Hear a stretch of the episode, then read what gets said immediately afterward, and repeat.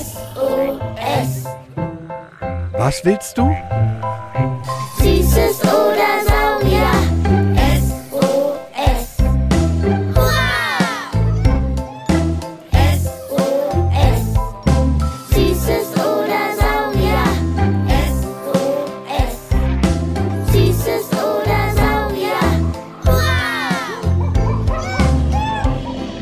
Ein Podcast über alles, was krabbelt, Stampft blubbert. und fliegt.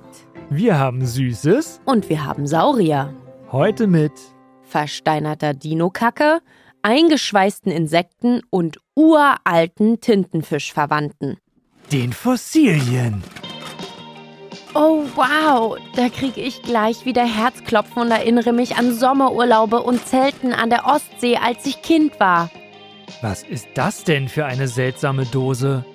Bonbons steht drauf, sind aber nur graubraune Brocken drin. Guck mal genauer hin, du kennst das. Nee, das glaube ich jetzt nicht.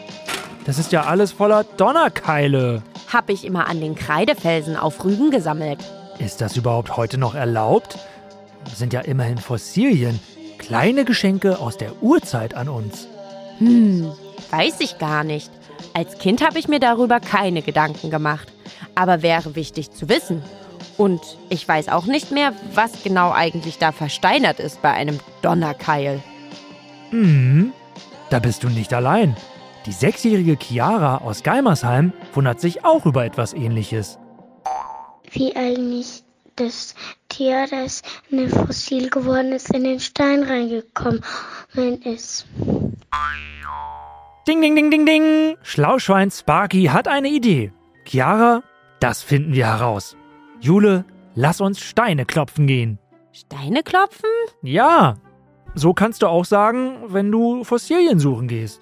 So viel Zeit haben wir doch nicht, um so weit zu fahren. Nee, nee, direkt um die Ecke, in Brandenburg, in Rüdersdorf. Da wird seit Hunderten von Jahren Kalkstein abgebaut. Und da gibt es einen Tagebau, also einen Steinbruch und einen Museumspark. Da, da, da haben die sogar schon einen versteinerten Schwimmsaurier gefunden, der jetzt in unserem Museum, dem Naturkundemuseum Berlin steht. Du bist ja ganz aufgeregt. Ja, du weißt ja, ich und die Dinos, da, da flattert mein Herz. Falls ihr auch Dino-Fans seid wie Sparky, kennt ihr schon unsere zwei Folgen, in denen es nur um T-Rex und Dino-Urzeitgiganten geht? Hört mal rein. Los, komm, zieh dir Räubersachen an. Wir radeln da jetzt hin. Mit dem Rad brauchen wir nämlich genauso lang wie mit den Öffis. Dann lieber ein bisschen Sport. Aber kennst du dich denn so gut mit Fossilien aus? Wir können doch den Kids nichts vom Pferd erzählen. Jule, es ist 2022. Fossilienforscher Andreas kann uns auf unsere Fragen doch einfach Sprachnachrichten aufs Telefon senden. Aha, stimmt. Aber jetzt mal von vorn. Fossilien sind versteinerte, also zu Stein gewordene Tiere, oder? Aber wann ist das passiert? Und wie wird aus einem Tier ein Stein? Na, na, na, immer der Reihe nach. Das ist soweit richtig. Aber Fossilien können auch Überreste von Pflanzen sein. Und nicht alle Fossilien sind versteinert. Erdöl zum Beispiel. Kurz gesagt, Fossilien sind Überreste aus vergangenen Zeiten, vergangenen Lebens, das mindestens 10.000 Jahre her ist. Fossilien sind also super alt. Ja! Vor 500 Millionen Jahren, also auch noch lange vor den Dinos, sind die ersten entstanden. Die meisten Fossilien, die wir heute finden, sind so um die 10 bis 20 Millionen Jahre alt. Ha! Also immer noch steinalt. Im wahrsten Sinne. Oder wie Paläontologe Andreas sagen würde, das ist ganz schön lange her. Sehr, sehr, sehr viele Menschen leben, also viel mehr als Ur, Ur, Ur, Ur, Uropa und nochmal doppelt, dreifach so viel. Und wenn ihr euch das auch gefragt habt, was Chiara wissen wollte, dann jetzt aufgepasst. Es ist damals Folgendes passiert. Wenn Tiere sterben und auf dem Meeresboden sinken, werden sie langsam von Schlamm und Sand bedeckt. Dann kommt immer mehr Sand und Schlamm dazu und der verdichtet sich und wird immer härter. Und dann kann ein Tier zu einem Fossil werden. Das Wichtigste ist also, dass sie luftdicht, also ohne Sauerstoff eingeschlossen sind. Der eigentliche Körper, das Fleisch, alles Weiche ist verrottet und alles Harte, wie Zähne, Knochen und Schalen, ist mit der Zeit versteinert. Durch Kalkschichten wurden die Tiere und Pflanzen zusammengepresst und so zu den heutigen Fossilien. Warte mal. Das heißt, hier, wo wir gerade buddeln, in Rüdersdorf, in Brandenburg, nicht weit von Berlin, war mal Meer? Ganz genau. Das ist ja super verrückt. Fast Zauberei. Fossilien entstanden im Übrigen nicht nur durch Meeresschlamm, sondern auch im Moor oder durch Baumharz. So sind auch die Insekten in den Bernstein gekommen, den ihr neben den Donnerkeilen auch an der Ostsee an den Stränden von Hiddensee, Rügen oder Usedom finden könnt. Das Insekt ist da so happy peppy auf dem Baum herumgekrabbelt, wurde von Baumharz überrollt und eingeschlossen. Ich kann mich nicht mehr bewegen. Das Harz wurde dann immer fester und über Millionen Jahre zu Bernstein. Da hat das Museum auch eine riesige Sammlung mit in goldbraunem Bernstein eingeschlossenen Insekten. Dabei ist auch ein 99 Millionen Jahre alter Weberknecht, also ein Ganker, der gerade seinen Penis rausstreckt. Und was bedeutet das jetzt alles für die Frage von Paul aus Wiesbaden? Haben die Dinosaurier wirklich so Farben oder denkt man sich das nur an, wie es ist? Ist? Weil man findet ja nur die Skelette und nicht die Farbe. Was denkst du denn?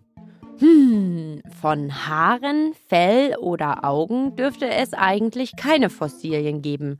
Also wird es schwierig, etwas über Dinofarben zu sagen. Ganz genau. Das zersetzt sich. Deshalb wissen Dino-Forscherinnen und Dino-Forscher auch heute nicht ganz genau, ob Dinos wirklich grün waren. Sie können nur davon ausgehen, dass es mit der damaligen Pflanzenwelt bei einigen zur Tarnung sinnvoll war, grün gewesen zu sein. Oder wenn sie eher in der Steppe lebten, eher gestreift. Aber genau wissen können sie es nicht bei allen. Wie beim T-Rex. Da gibt's keinen Beweis dafür, dass er grün war. Nur, dass er eine Schuppenhaut, ähnlich wie ein Krokodil hatte. Es gab aber wohl auch Dinos mit roten, braunen und schwarzen Federn. Hört dazu am besten unsere Dino-Folgen. Aber fünf Jahre aus Leipzig hat uns noch eine sehr gut überlegte Frage gesendet. ich sag nur Pipi Kaka. Kann Kacke versteinern. Manchmal kann auch Kacker versteinern. Bei mir in der Sammlung gibt es zum Beispiel einen ganzen Schrank voll mit Urzeitkacke. Versteinerte Dinokacke nennt sich Koprolit. Die ältesten je gefundenen Koprolite sind rund 485 Millionen Jahre alt. Also nicht nur steinalt, sondern auch steinhart. Bleiben wir bei den Dinos. Maxim fragt sich, Warum wurden manche Ske Dinoskelette manchmal ohne Zähne oder ohne Füße gefunden?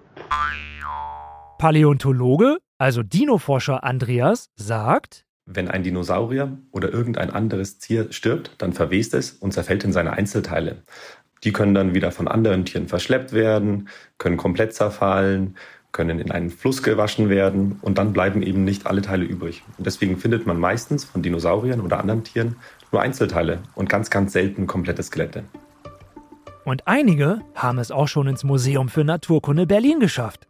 Hier in Rüdersdorf haben sie den Notosaurus, ein Schwimmsaurier, gefunden.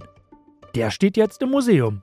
Oder wisst ihr noch, aus unseren Dino-Folgen, der Giraffa-Titan, ein Brachiosaurus, also so ein riesiger Pflanzenfresser mit langem Hals, der steht auch im großen Dinosaal.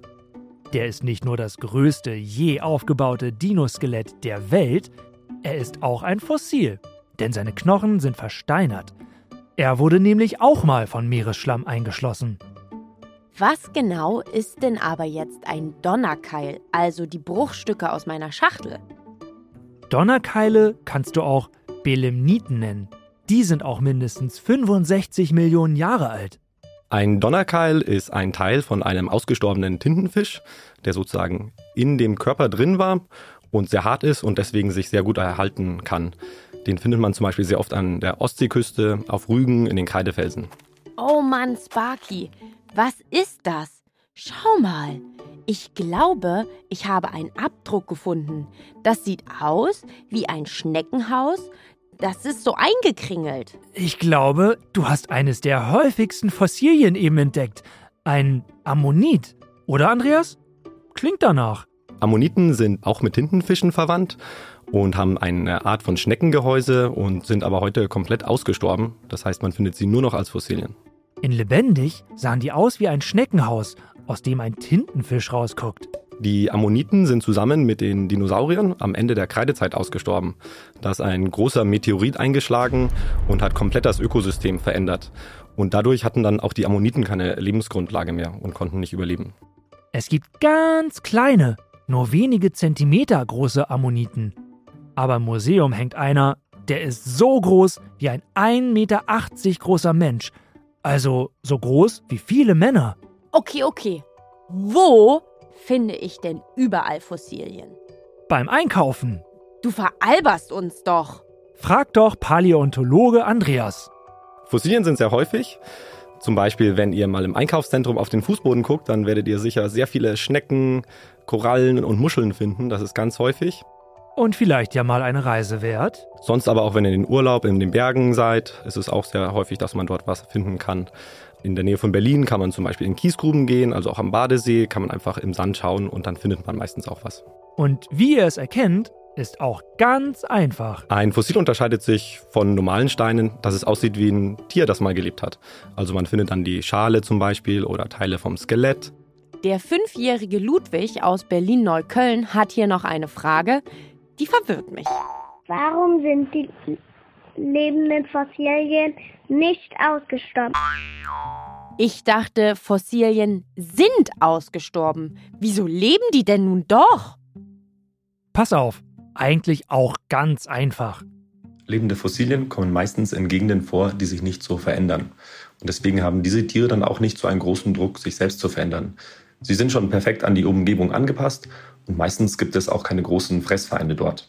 Ah, es sind also Lebewesen, die seit ewigen Ewigkeiten und Millionen Jahren einfach fast gleich sind? Genau. Und manche davon haben sogar die Dinosaurier überlebt. Zwei lebende Fossilien kennt ihr bestimmt alle. Ähm. Na, Schildkröten und Krokodile. Die sind schon seit Ewigkeiten genauso wie jetzt. Aber auch Libellen, auch wenn die früher viel, viel, viel, viel größer waren, haben sich kaum verändert. Oder Schnabeltiere. Alles das sind lebende Fossilien. Baumfahne ebenso.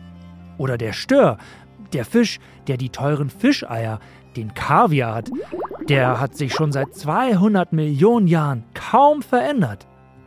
Und wie ist das jetzt, wenn wir hier etwas finden oder die Kids, die uns hier zuhören, jetzt auch Steine klopfen gehen? Dürfen wir unsere Funde mitnehmen? Wenn man eine versteinerte Schnecke oder eine versteinerte Muschel beim Wandern findet, kann man die in der Regel auch mitnehmen. Wenn man sich nicht sicher ist, ob es etwas Besonderes ist, kann man in einem Museum nachfragen, ob es vielleicht nicht dort in der Sammlung bleiben sollte. So, jetzt müssen wir aber auch alles heute Erfahrene luftdicht in unseren Köpfen verschließen, damit es da nie wieder raus kann. Und versteinert. Spaß! Lasst uns die zehn wichtigsten Fossilieninfos wiederholen.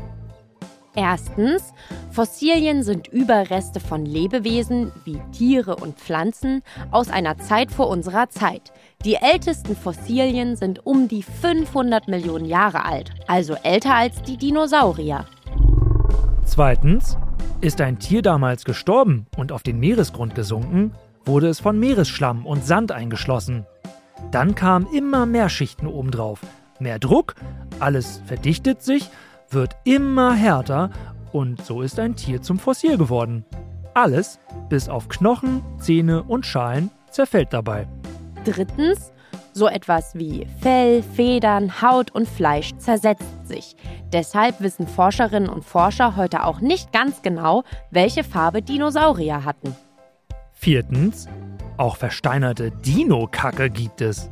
Die nennt sich Koprolit. Fünftens, Fossilien können auch durch Moor- oder Baumharze entstehen. Wichtig ist, dass keine Luft rankommt. Sechstens, ein durch Harz entstandenes Fossil, meist ein eingeschlossenes Insekt, ist der Bernstein. Den findet ihr viel an den Ostseestränden, auf Usedom, Hiddensee und auf Rügen. Dort gibt es an den Kreidefelsen auch ganz viele Donnerkeile. Das sind versteinerte Urzeittintenfische. Siebtens, Fossilien gibt es viele. Zum Beispiel beim Einkaufen sind in den Steinfußböden oft Fossilien. Ansonsten findet ihr sie auch in Kiesgruben und Steinbrüchen. Achtens, das häufigste Fossil ist der Ammonit. Er sieht aus wie ein urzeitliches Schneckenhaus. In dem hat auch mal ein Tintenfisch gewohnt. Neuntens, es gibt Tiere, die seit Millionen Jahren sich kaum verändert haben. Wir nennen sie lebende Fossilien. Das sind zum Beispiel Schildkröten, Krokodile, Schnabeltiere, Störe und Baumfahne. Zehntens, findest du ein Fossil wie eine Muschel oder einen Donnerkeil, darfst du es mitnehmen. Hast du aber das Gefühl, es könnte etwas wirklich Besonderes sein, zeig es einem Museum. So, Jule, und was hast du jetzt alles in deinen Taschen? Also, ich habe hier eine sehr schöne fossile Muschel gefunden und einen ganz mini kleinen Kristall. Die Frau vom Museumsgarten Rüdersdorf hat gesagt, das sei Pyrit. Der sieht aus wie schmutziges Silber und ein bisschen Gold ist auch dran, wenn das Licht gut fällt. Ich habe auch noch eine Muschel gefunden, aber ich wollte auch noch was für die anderen da lassen. Ihr wollt auch noch etwas zu einem ganz bestimmten Tier wissen? Oder wie unser Wetter entsteht, was ein Tsunami ist? Oder habt Fragen zum Umweltschutz und welche Tiere und Pflanzen wir besonders schützen müssen? Dann schickt mir und Sparky von der Berliner Sparkasse eine Sprachnachricht an 0176 921 36208. Beim nächsten Mal wird's fällig. Naja, die gibt's auch in nackt. Stimmt. Es geht um zwei eurer liebsten Haustiere. Um Hunde und Katzen. Falls eure Lieblingserwachsenen auch mal eine Sendepause brauchen und Entspannung, zeigt ihnen den Podcast Beats and Bones. Da erklären die Forscherinnen und Forscher vom Naturkundemuseum tolle Sachen für Erwachsene. Na, Sparky, wie steht es um den Witz? Hm, ich glaube, diesmal habe ich keinen. Grab weiter, dann findest du vielleicht einen. Einen steinalten. Was willst du?